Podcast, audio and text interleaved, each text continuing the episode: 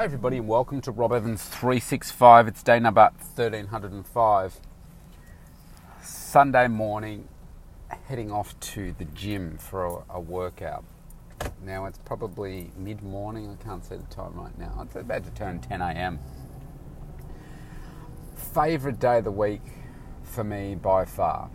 I get the opportunity to have my only real sleep in for the week where, you know, commitments don't don't really matter. I have different commitments, I guess, on a Sunday. They're more, it's more relaxed. I don't have to uh, get up and go to client commitments. It's my only day of the week where I don't have client facing commitments. Uh, this is also the first Sunday I've had in uh, quite some time where I haven't had to uh, worry about going to the hospital. Uh, it's the weekend where I don't have the kids so it's a weekend where I celebrate some time for myself and also use that time to help grow myself a little more. And I grow my business and do those things uh, that I want to do and like take some more time out for myself. I have a nap on a Saturday, I normally have a nap on a Sunday as well. And it's an opportunity, like I say, to go to the gym to do a workout, do my best workout of the week normally because I don't have to rush. I just spend some extra time there. If it takes me more than an hour to do it, then you know that's fine. I'll take some just time out to enjoy the experience as opposed to each day rush, rush, rush, rush. Uh, now, for me, the gym is such an important part of you know, what it is that I do. And excuse me, I'm just about to have a pre workout drink, mouthful. So for me to be able to do that and take that time out was really special to me. Whereas some people are like, oh, it's the weekend, why would I want to go to the gym? For me, it just connects me so much to me and success uh, that I just enjoyed even more. I wanted to today just talk a little bit about you know who you are and what you think you're capable of doing. And I've been watching uh, just on my, my other screen while I'm doing some work at the at the moment a bit about Tom Brady. Uh, Tom Brady is a, they call him the greatest of all time uh, quarterbacks. Some people may argue differently about that, but results don't lie. Uh, seven Super Bowls, uh, incredible uh, leader, and incredible skill at what he's been able to do in order to be able to achieve that. No one else has achieved what he's been able to achieve. And yet, you might look at him and say, wow, I would never be able to do that. He's just, you know, gifted with all these great talents, etc., and that's enabled him to to do that, and you could never be that way. What you may not know about him is that he was the 199th draft pick in the year that he was drafted. Six more, I think he's either the sixth or sixth other quarterbacks were drafted before him, before the New England Patriots picked him up. And when you have a look at him, the reason that he was, uh, you know, overlooked by so many teams was that on paper he didn't look very good. You know, he was slow.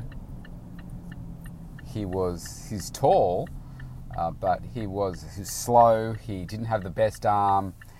Uh, you know, all his results were just not not great on paper. But here's where none of the testing identified, and you hear uh, some of the coaches talk about this now.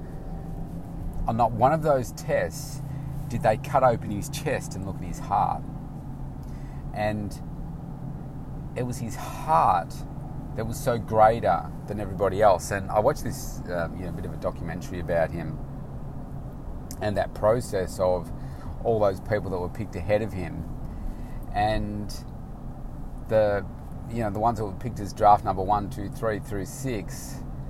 some of them only played 10 games. Some of them didn't last beyond the first season. Some of them didn't last beyond, you know, the first couple of games. Even though they were good on paper, they didn't come through with what was required. Like whether it be the mindset or, um, you know, whatever it was, they were just lacking what it took. And then Tom Brady came along and he sat on the sidelines pretty much for a year once he'd been picked up by the New England Patriots.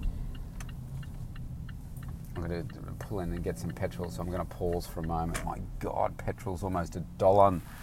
Oh, jeez.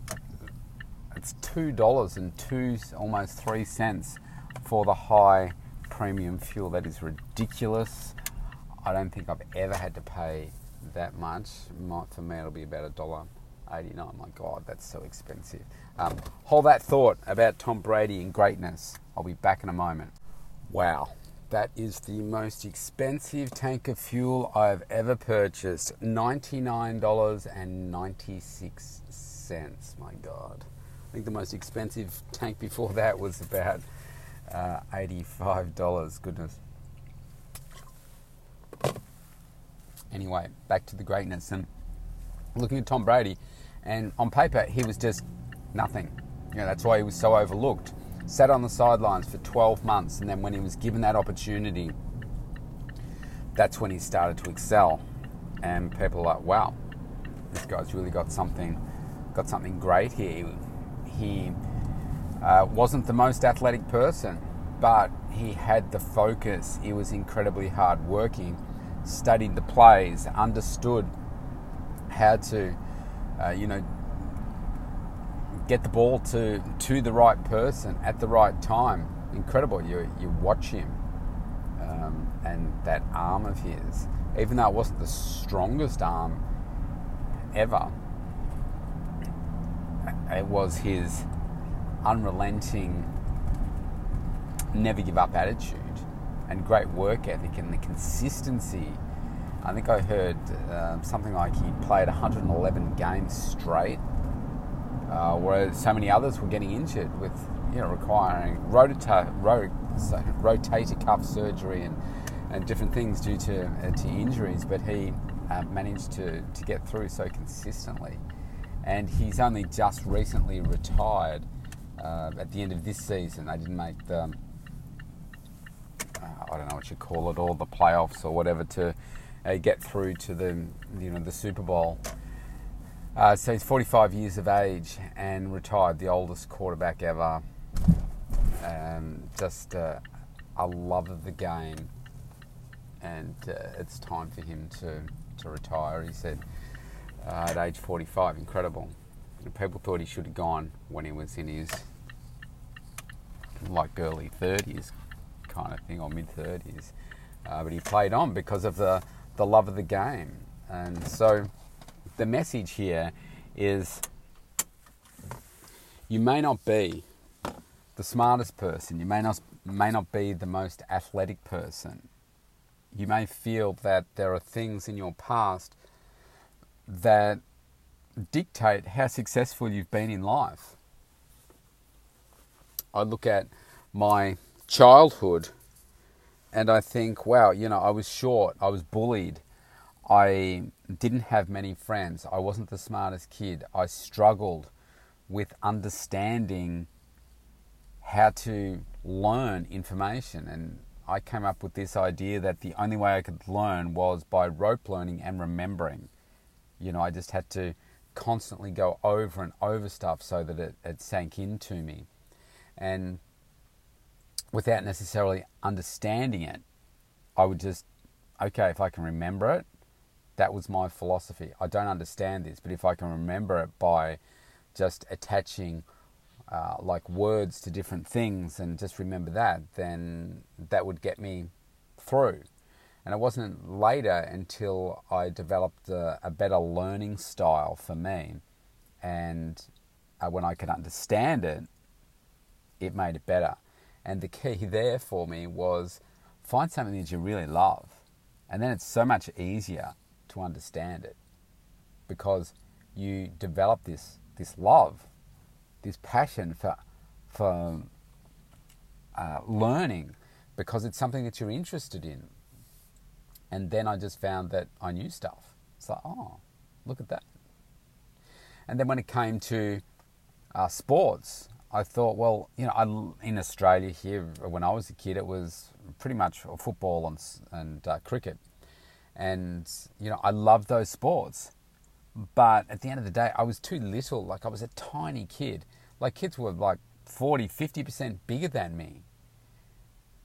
And so, uh, you know, they were more like adults' bodies, and I was like a primary school body. And so I couldn't compete against these kids because they were, you know, just way, way bigger. They were faster, they were stronger, they were more skilled than I was. But I, I loved the sports, but I couldn't do them. So I just played them in the backyard and normally by myself. So I didn't have any, any friends. So my, my best friend was my chimney at home. And, uh, you know, I would use that uh, to throw the ball against and catch and practice and, and do all that kind of stuff. But I knew that uh, you know I wasn't going to be a top level sportsman in you know in that. Uh, I knew I wasn't going to be an Olympian because I, I loved the Olympics, but I didn't um, I didn't have the skills to be able to do it, and I didn't have the direction. I didn't have the connections to say, well, actually, you, you know, you at, at your height, you're good for you're built for this sport, or um, you know, what have you got an interest in? Like I loved golf, for instance. And my grandmother played golf, and I used to borrow her golf clubs. And I would just practice at home, and I loved it. Uh, but I'd never had any coaching. And I've always felt that you know, if I had the right coaching, I would have been a really good golfer. Now, I'm probably um, um, you know, like right now, if I went out on the course, I would probably be about a, uh, what would I say? Most golf course I play on, I got a par of about 72. I'm getting around about, you know, like 92, something like that. So I'm probably a 20 to 25 handicap player, like right now, uh, with not playing very often. And I just know that if I joined a club and I competed, and if I, I had that time, then I would be a single, a single figure handicap player. Why? Because that would be my drive, what I would want to get to. And I would get there because I'd be so driven to be able to do it. And if I got the coaching and everything. Uh, but for me, that is a, it's about time. Uh, I, I'm not the most talented. I'm a short player. I don't have long arms, long limbs, long levers to be able to hit those huge shots that you see, you know, these these players uh, hit. But if I got the right coaching and found out how I could just at least get the most out of me and the best out of me, uh, I would be absolutely confident I would be a single figure, even a scratch player potentially to go professional if I wanted to. If I had have worked at it from, uh, you know, when I was a when I was a kid. For me, I loved it, but it was just a case of uh, the time and money. Really, I was um, didn't have the money to buy a good set of clubs, to have coaching. I wasn't encouraged that way. And then when it comes to cycling, my dad, he was a professional cyclist, and I, I did love cycling as well. But for whatever reason, whether him and mum just decided that they weren't going to get the kids to do cycling because they didn't see it as a career or they saw it as too dangerous, too many injuries, etc., I don't know. Uh, but they never encouraged me to get into that. And again, I think I would have been good at the cycling, maybe track cycling. Um, but again, maybe I again I don't have the the body for that. I probably am more built for riding in the mountains, uh, which I hate riding up hills. Uh, but again, same thing. If if that was something that I developed an affinity for, and you know, with the training and coaching, then maybe I would have been a really great cyclist uh, as well. Not because I'm genetically built for any of those things uh, because I'm not. But it comes down to my drive.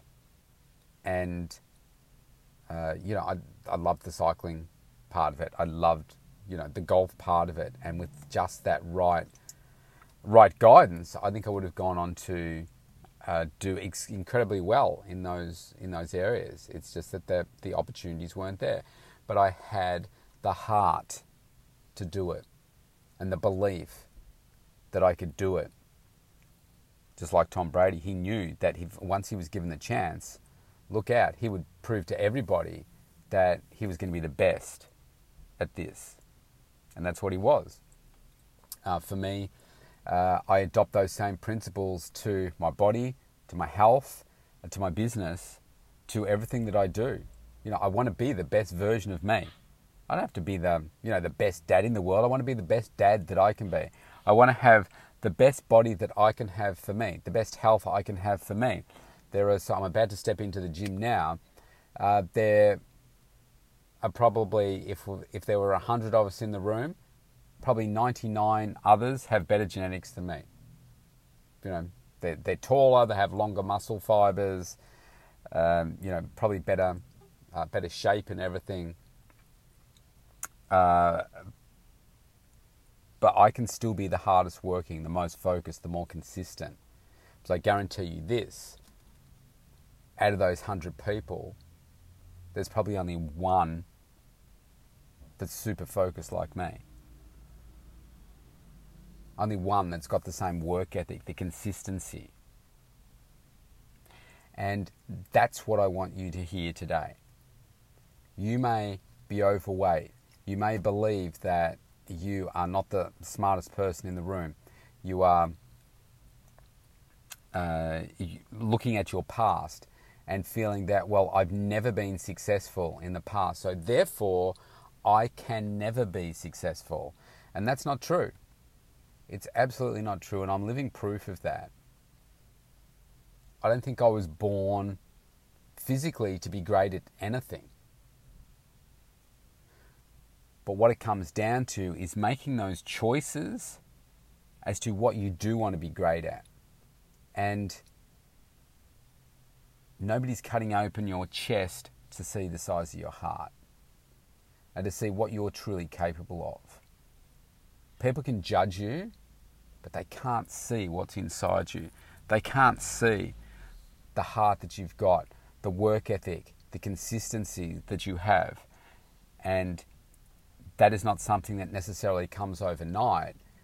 One thing I know of myself is from a very early age, and I can recognize it from the age of 16, that there was something in me that was highly, well, no, let's go back. It was from age 11 when I started learning the bagpipes.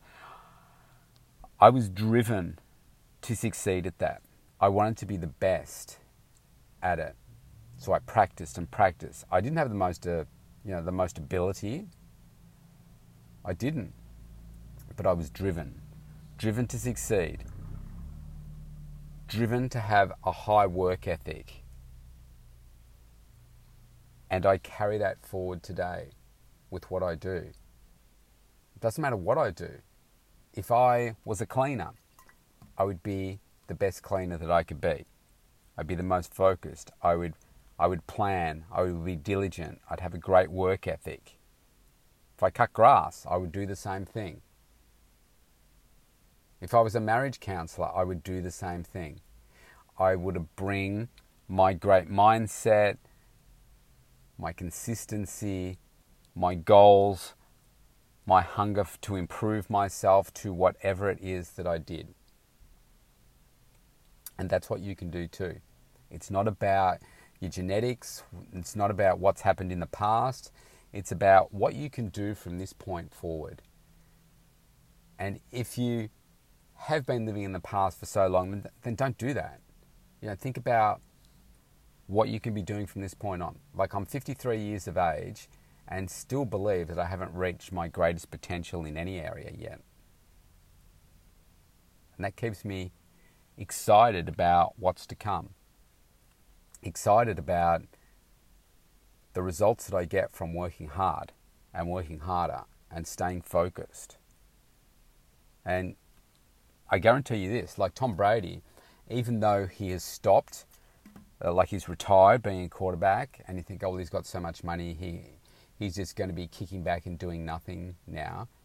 There's no way that he will do that because you don't get to become the greatest in any area of, of you know, anything and then just stop. You can't. You stop when you die. Because what drives somebody to be that successful, there's a passion that burns within you that just this doesn't die. And if you're saying, well, yeah, I'm just not passionate about anything, you are. Maybe you're just not focusing on the areas where you're passionate. Maybe you're not focused enough on finding what you're really passionate about. And uh, look, I was like that for years too. So here's the example I can give you in, in this before I go. Very driven from, from age 11, but not knowing what career I wanted to do. And found that, so let me just finish off this drink. Found that I was struggling to be good at school. And people were talking about the career, you know, from year 10, you have to start making choices for year 11 and year 12 subjects, which is then going to determine which course you're going to do in university, etc., etc., so that you can determine what ultimately what job you're going to do. And when I was going through school, pretty much you might have expected to have uh, a couple of job changes in your life, but certainly not a career change. And so I was thinking, I don't know what I want to do. You know, people were very clear. They were great students. They were like A, A plus students. I was like um, my highest grade. I think I might get an A from time to time, but it was like B plus, B, C, some D's in there as well. So I just didn't like the subjects. So I didn't understand how to, to learn properly, like I said before. And so I found those subjects that I was good at, like I was good with numbers, and, and we did a business subject. And then I thought, okay, well, I don't know what to do with that. Uh, so accounting seemed to be the, the logical choice. So I went down that path. And so once I got to uni, my goal was to be the best uni student that I could be. Yeah, I wanted to uh, win awards and that kind of stuff, but I wasn't I wasn't smart enough to to do that. So, but instead, I became the best student that I could be. And I developed through my uni years how to plan, how to study. And I studied the best techniques of study so that I could be the best person at that. I watched TV shows that were about people at university. Uh, I used to watch this show called The Paper, and uh, it's very, very old now. It would look very dated, but I was addicted to it. I loved it. It was about these this guy going through law school, how he took his notes, the you know the challenges, etc. And it inspired me to do better myself, and I found the best techniques for me that worked. And it was really really exciting. And even though I didn't win awards, I was getting high distinctions. I was getting distinctions, and I think the lowest was you know kind of like a credit. Uh, but I was an average distinction, high distinction student uh, because I said I want to be the best that I can be because at the end of this, I wanted to get a graduate position with a chartered accounting firm. That ended up happening. I got two offers. I wanted to move to Melbourne to get my experience and then maybe one day move back.